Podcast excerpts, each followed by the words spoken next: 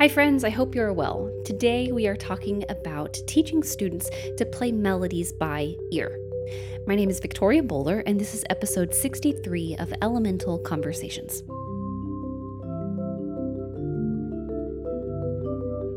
A few days ago on Instagram stories, we talked about playing songs by ear. We were talking about the song Plainsies, Clapsies. And there are a few follow up messages about that approach and uh, maybe some different ways that we could facilitate this process if it's not something that students are very used to doing in an elementary music setting. So, that is what we will talk about today. We'll talk about what is really happening when we play by ear, which is that we are listening to music and we are creating meaning out of the melody. So, we'll talk about really listening by ear, which is the core of the work when it comes to playing by ear.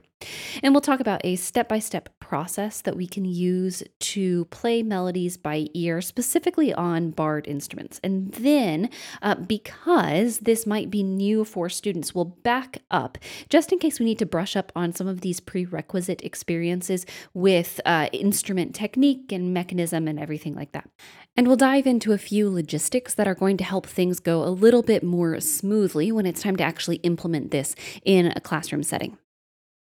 Before we jump in, I remember learning to play by ear. When I was a kid, I loved playing songs by ear, and it was actually kind of a problem uh, when I was in piano lessons because I didn't want to read the notation on the page. I just wanted to play all of the songs by ear because I had an older sister who had already gone through those same books. And I am definitely not alone in this. Maybe you can relate, or maybe you have a similar story. And my sister, once I was playing piano and I was trying to figure out a song by ear, and we had someone over at the house um, while I was playing, and my sister commented to that person that Victoria just plays all of the notes on the piano until she finds the one that she's looking for. And she was right. that was exactly my strategy. I hadn't put it into those words until I heard her describe it to someone else, but that's absolutely what I would do. I would sing the song one pitch at a time, and I would do my best to follow it up and down the keyboard. So that's fine. That's a great approach if all of the pitches are right there next to each other, right? Like do, do, do, do, do, do, do everything is fine. But then, if there's a skip or a leap or anything like that, um, how do I know where that melody lands? I know which direction it's going, but I don't know how far it's going. Does that make sense? And so I would stop the song and I would just sing whatever pitch I needed to, to play next. So, and I would stop right there and I would literally sing Lou. And I would sustain that pitch and I would just play all the keys around it. There it is.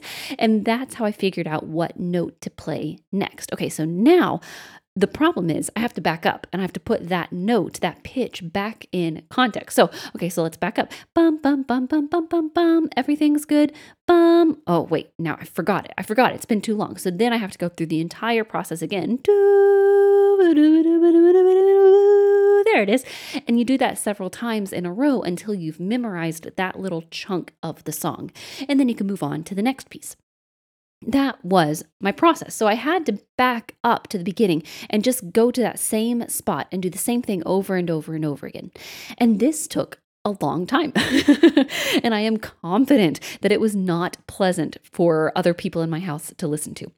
It did work. This was a strategy that worked for me. I could figure out the song eventually. It just took a lot of perseverance because my strategy was essentially to bang my head against a wall until I knocked that wall down, right? I was on the right track. But what I did not yet understand at, you know, eight, nine years old is that a melody lives in a scalar grid of melodic contour and intervallic relationships. So, as long as you know how to think about the song, there is almost nothing between thinking it in your head and playing it on the keys. I had the pitch discrimination to know when I was playing the pitch that I was singing, but I did not yet have a process for how to think about the melody before I started just kind of plunking around the keyboard and um, kind of just like throwing everything at the wall and seeing what was left after after everything kind of fell off. So, playing by ear is not out of reach for anyone. It's certainly not out of reach for the elementary musicians we work with. And that is especially true because we can teach a pathway that is much more intuitive than the one that I developed as a piano student. We can teach one that is based on some very elemental ways of knowing music, starting with how we think about music, how we hear and make sense of melody. If we're going to talk about how to play by ear, we are going to need to first teach how to listen to music. And there are a few different approaches that we could take. You might recall some of these options from your aural skills days, like solfege syllables or intervals, or maybe your school uh, used scale degrees, used numbers like my undergrad did, uh, but I think that is kind of the exception. Uh, for our purposes today, let's talk about solfege syllables in movable do, let's talk about intervals, and let's talk about melodic contour as the main tools that we will use for listening and analyzing a melody. There is some interesting research that has been done about how people perceive the music that they are hearing. Are they going to listen to a series of disconnected pitches that, when you step back, end up creating a melody? Or are they listening to a cohesive phrase that moves around a scalar grid and is dependent upon a tonal context? So, in other words, are we hearing isolated intervals, do do do do do do, major third, minor second, up up up, do do do do do, or are we hearing tonal relationships? And if you are interested, I will link two of those studies in the blog post that goes along with this podcast episode. So uh, you can just click that link in your show notes and you should uh, be all set to go. For our conversation, I want to suggest that listening within a tonal context to a melody that moves along a scalar grid is the most useful approach more than memorizing the distance between pitches more than memorizing you know what a major third and a minor third and perfect fourth more than memorizing those intervals. Now intervals are going to play a part in this conversation but they are not the primary starting point that we're going to use because do re mi is a very different melodic function than sol la ti, even though all of those intervals are the same distance apart. Does that make sense? And this is one of the many reasons that we use solfege syllables as the primary way to discuss melody. It has to do with listening to function instead of just listening to distance. So, when we help students play by ear, one of the most important things we can do is help them think about what the phrase contour looks like. We are listening to, going back to this idea of uh, hearing a melody and making sense out of it, we are listening to a line that we could paint on a canvas, and it's going to be a swoopy line that is connected instead of like isolated pitches, like isolated dabs on the canvas. If we were just listening to intervals, then we would just have these dabs that we put on the canvas that we can measure the distance between. But we are putting those dabs in a context. So everything is created, uh, excuse me, everything is connected with this line. So here we are combining melodic contour with solfege with intervals to create a painting of the melody that then we can transfer to an instrument. And it all starts with listening. All right.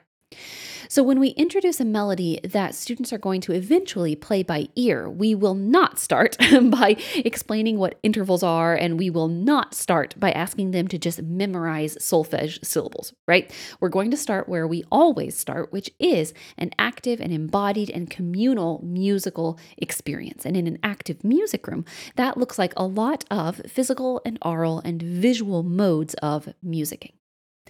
So let's break those down and talk about some possible uh, ways to use these different approaches uh, to inputting musical experiences in our bodies. In order to play a song by ear, we need to have internalized the song. Yes? So, how do we internalize a song? Well, we're going to use our senses to have repeated and active experiences with it. We have talked about this in a blog post on physical preparation before, um, but it's probably worth mentioning here. When we talk about physical and aural and visual modes of understanding music, these are not the only ways that people learn, and people are not isolated to one particular way of knowing, right? Like um, I'm a visual learner, which means I don't use any other senses when I take in information.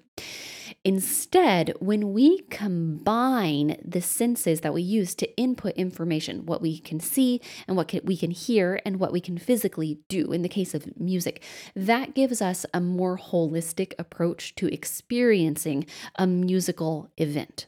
So, we will experience music as something that we can hear, something that we can see, or the visual representation we can see, and then something that we physically do. Playing by ear is an extension of feeling music in our bodies, especially when we talk about playing songs on barred instruments. So when the melody steps up, our mallets go up. When the melody skips down, our mallets skip down. This is one of the reasons that barred instruments are such a beautiful first instrument for doing things like playing by ear. So, because this is an extension to how music feels in our bodies, we are going to find a way to show that melodic contour physically by putting that melody in our bodies spatially. And we've already talked about one possible way to do that, which is to get out your melodic paintbrush and trace the melody. Paint that melody with your imaginary paintbrush in front of you. So let's do that with a few melodies, just as an example. Uh, let's take a bitonic melody. We'll just go, Jack and Jill went up the hill to fetch a pail of water. If we were to take our paintbrush out and paint this melody, our paintbrush is basically just moving up and down through space, up, down, up, down, fetch a pail of water. Great. We could expand that to a tritonic melody if we were going to add in a third pitch, la. And let's use an example, plainsies, clapsies. This is what we were using the other day. So let's take our melodic paintbrush and we will paint the melody of plainsies, clapsies. Here we go.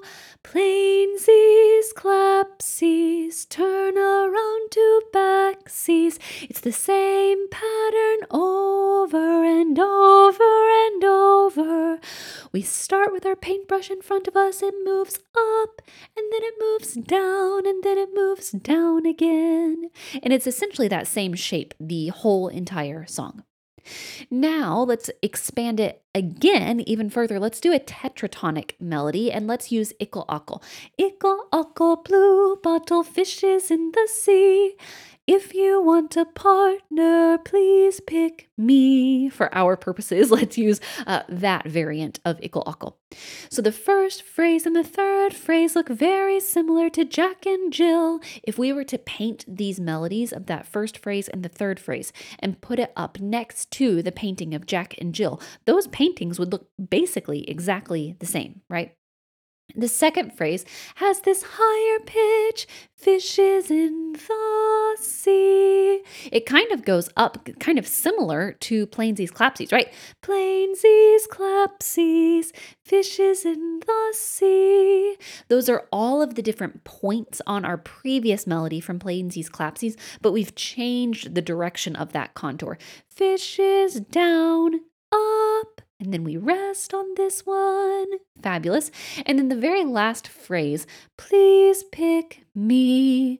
We are moving down, and our painting will end on the lowest point that we've painted so far in these three songs. Okay, great. So now we've taken some time to paint some of these phrases.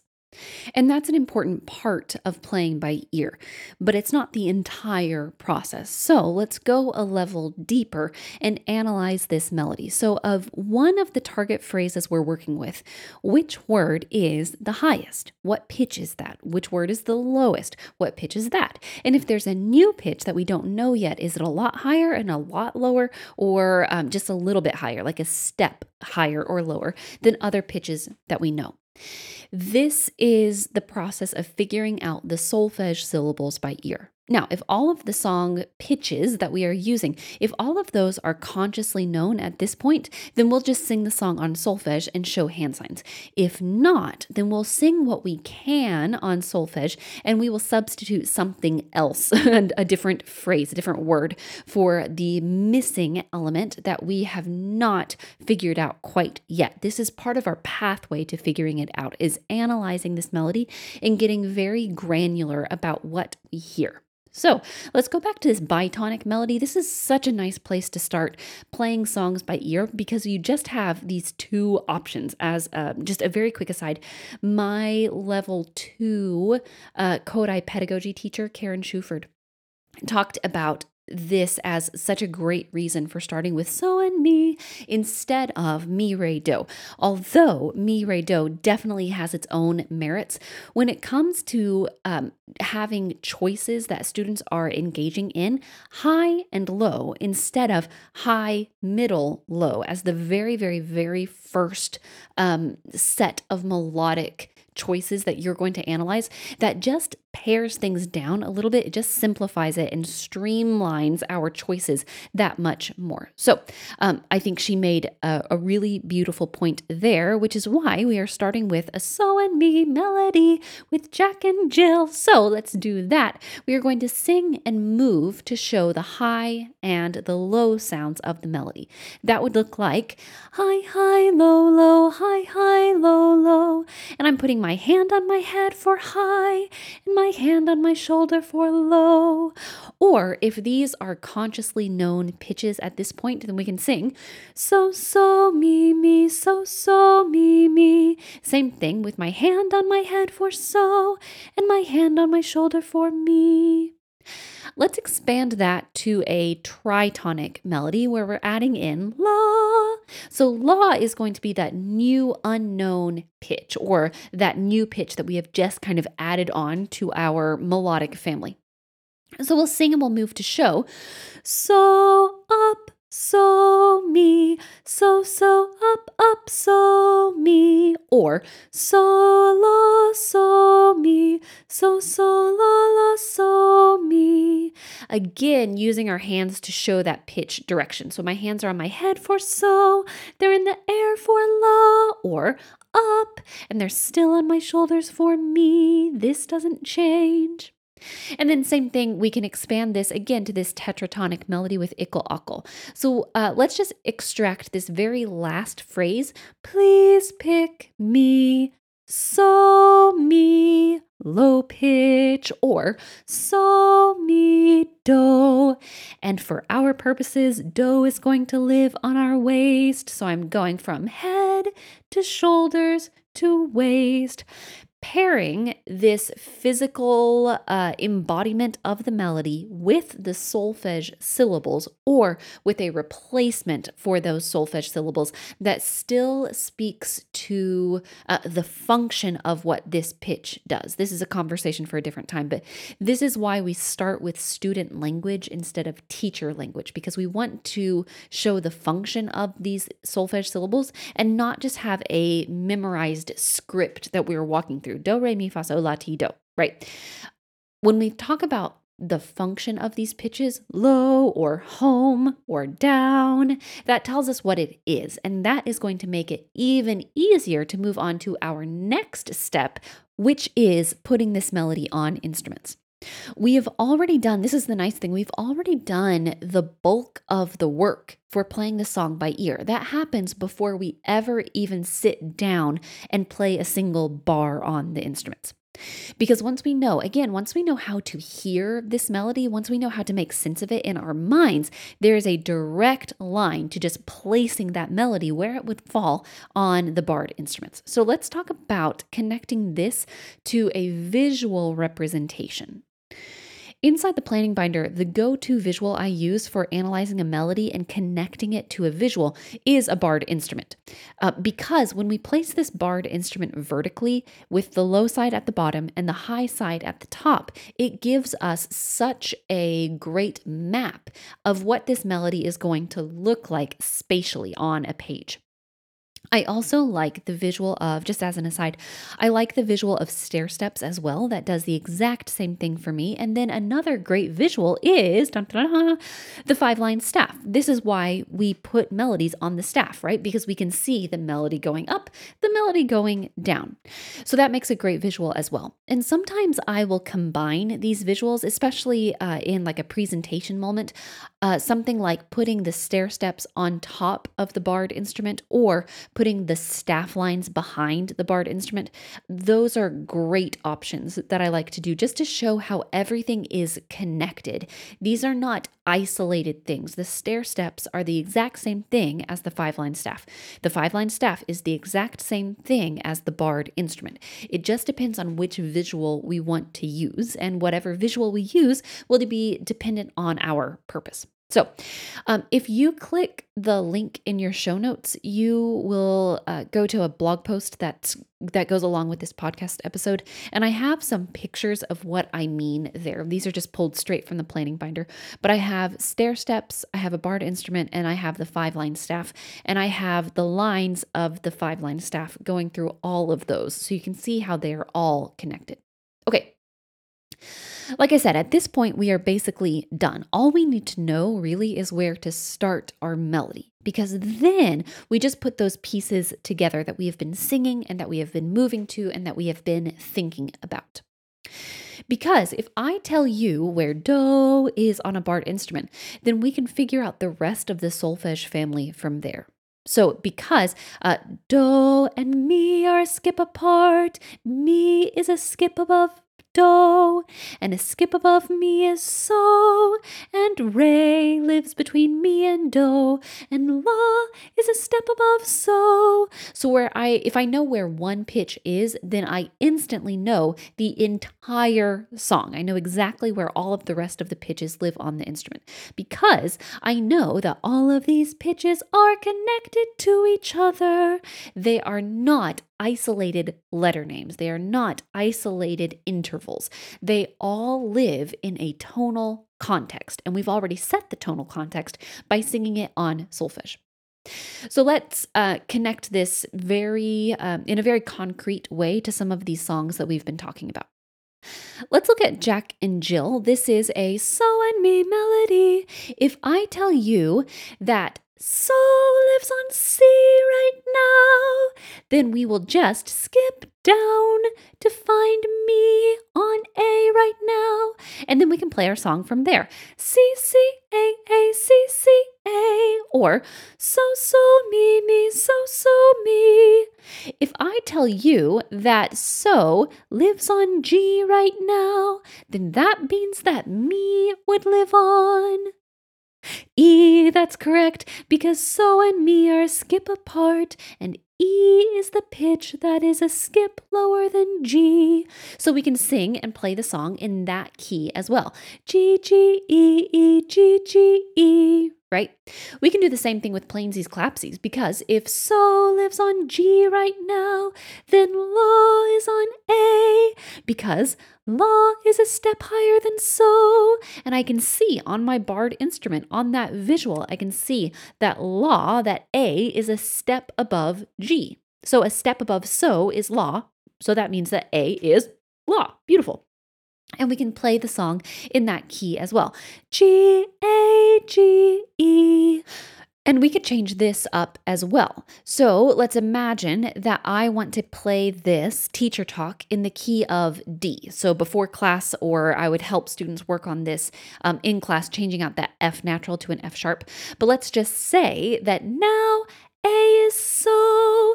If A is so, then B is la. Because so and la are a step apart, la is a step higher than so. And that would mean that me is on F sharp. And we can play the song in that key as well. Same thing with Ickle Ockle. We can play Ickle Ockle, and you know, first graders, second graders can play Ickle Ockle in many different keys as long as they know where Do is. So if we decide that G is so, and we are trying to play Please pick me, so, me do. Students can figure out G, E, C because we know that so and me are a skip apart and me and do are also a skip apart, right? We can also change this uh, melody and have so on C if we want to jump up to um, a different part on our instrument, and we would still be playing so, But in this case, it will be C, A, F, right? The distance between the pitches doesn't change, and the function of the pitches do not change. What changes is where their houses are going to live on the barred instrument. We can transpose this song anywhere, so long as so long as the keyboard is set up for it, uh, because again we are looking at this relationship of connected solfege syllables, right?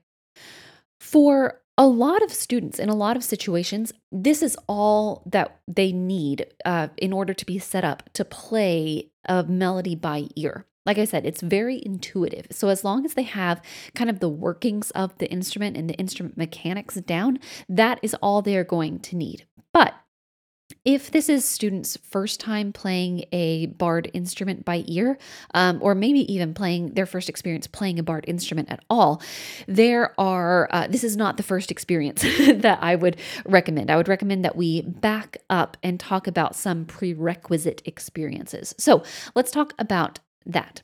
We use barred instruments as the first uh, pitched percussion experience and, and the first um, pitched instrument experience, really, in our elementary general music classes because the barrier to entry on these instruments is so low. It's much lower than uh, like a violin or a recorder, even though we would also consider a recorder to be an elemental uh, instrument. It's not the one that we are going to start with in first grade, right? For barred instruments, really the only thing we need to know in terms of the mechanics is just the high side and the low side, right? So let's talk about some of those experiences. When we look at a barred instrument, we can think of it like a mountain or a pine tree. So the short side is at the top, and that makes the high sounds, and then the long side is at the bottom, and that makes the low sounds. I could probably do a whole episode about barred instrument exploration because there is so much fun that we could have with um, how we hold the mallets and how we take the bars off and how we pick up the instrument and, and everything like that. But for now, let's just talk about figuring out which side of the instrument is the high side and which side is the low side. And all the better, in my opinion, if we can connect it back to the repertoire that we want students to use. So, once again, let's go back to our tried and true Jack and Jill went up the hill. Let's turn our mallets, excuse me, our uh, instrument vertically. So, as I'm sitting on the ground, the low side of the instrument is right in front of me, and I'm going to have to kind of reach my hands forward away from my body to get to that high side. Okay, so now let's go back to our tried and true Jack and Jill, and let's make our mallets uh, walk or skip or tiptoe or slide or whatever it is up and down the hill. Instead of actually playing the song, I just want students to practice moving up and moving down. And there are so many different motions that we might do here. Like I said, what would it sound like if your mallets are walking? What would it sound like if they were tiptoeing? What if they were sliding? So we can go all of these different ways up and down the hill. For plainsies, clapsies, let's take our scarf and let's imagine that it is falling from the top of the instrument down to the bottom. Now start at the bottom, throw it up to the top, and then let it fall gracefully down. For ickle ockle, we might decide that our fish are going to start at the bottom of the ocean and then swim all the way up to the top and splash around when they get there and then dip back down to the bottom of the ocean. So, these are just different ways to approach playing kind of the extremes of the instrument in a way that is still um, artful, it's still very fun, and again, it's still connected back to the repertoire. Those are the first experiences that we are going to have. Again, this instrument is placed vertically. So the low side is directly in front of me, and then the high side is a little bit further away. And then the next step is to flip that instrument so it is horizontal. So the right side is the high side and the left side is the low side. And we'll do the exact same activity uh, with going up to the top of the ocean and then down to the bottom of the ocean. The difference is that instead of moving on a vertical plane, now we're moving on a horizontal plane right in front of us. But the high and the low side of the instrument, that has not changed. We are just changing the placement. And I know that this is something that feels very obvious to us like, yes, Victoria, I understand. uh, but to students, this is a really, really big step. Figuring out which side is the top of the mountain and which is the bottom of the mountain. This takes practice. Okay, so that is the the step that we're going to want to make sure students have under their belts this high and this low um, experience in a barred instrument playing setting. Now let's talk about logistics because when students are working on playing a melody by ear, there is some empty airtime that we're going to need to be prepared for in class. We want students to figure out this melody on their own, right? That's the whole point is that they're doing it by ear. They don't need us to tell them every single little bar to play. They can figure it out on their own.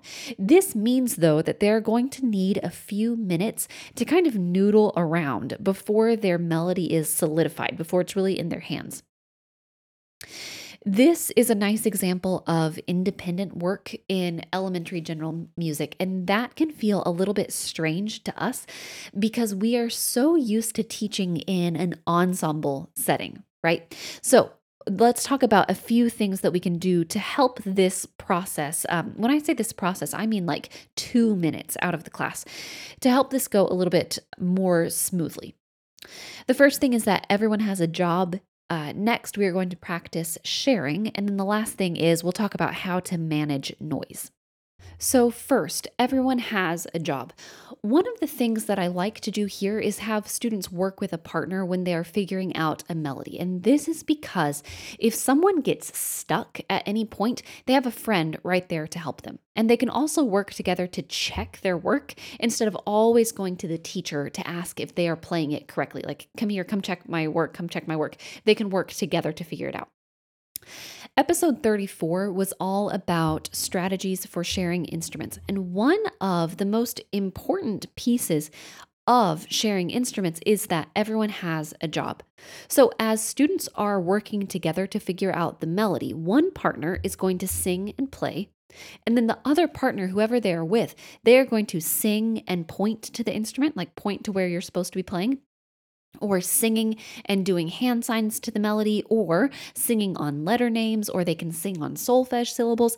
The the very specific job does not really matter. You can choose what you want students to do or partners can choose what they want their partner to do. The important thing though is that everyone has something that they are doing. Everyone has a task when everyone has a job, that really helps the next piece of this puzzle, which is to practice sharing. I like to work towards students sharing their mallets without me having to tell them when to pass mallets off. This is another way, again, this is another way that we can help students learn to monitor their own work. We are not scheduling and controlling every single action that they take. Yes, they are a team and they have a task that they're supposed to accomplish together. The whole point of playing by ear is that students do not need us. We are developing some independence and some interdependence, and part of that is learning how to facilitate sharing. So, if students are ready to share without um, any input from us. And I have taught in places where students are ready to do that. They can just share their mallets back and forth. Then that's great. They're in a great place to, to just go ahead and jump straight into this task. So we will let them know how long they have to play, and then we're going to set the expectation up front that they can share without us telling them when to switch mallets. And then you know, after they've been working for a while, we'll just give them a heads up when the time is halfway over and then maybe when they have like, you know, 20 seconds left or so. So, an example script might sound something like, uh, all right, first grade musicians, you have three minutes to work with your partner and figure out this phrase by ear. I know that you don't need me to tell you how to share. I trust that you can work together as a team. And then later, when time is, you know, about halfway up, we will say, um, all right, first grade friends, we have about a minute and a half left. And then we'll continue with uh, something like just now, as I was walking over to this part of the room, I heard someone out of the corner of my ear. I heard someone say, Here you go, you can try now, and I will point to the bars while you play. That is exactly what sharing sounds like. So, as we are giving directions, we're going to highlight what sharing sounds like, give students, um, hopefully, several examples of what it sounds like to share mallets back and forth. Now, if students are not there yet, that is totally fine. If you're like, oh, Victoria, if I asked my students just to share on their own, my class would be in tears and I would be in tears as well. Okay, that's fine. Um, because this is a learned skill right? This is a learned skill that we can develop over time. We have a lot of years with these students because hopefully we are going to see them for, you know, the entirety of their elementary music experience. So that's okay if we don't know how to share mallets in first grade. A great boundary that students can use and that they can use to self monitor is just to pass off mallets every other turn. So um, one round through the phrase that we're playing, and then you pass them off, and they get the other partner gets a turn at the phrase we're playing, and then pass them back, etc., etc.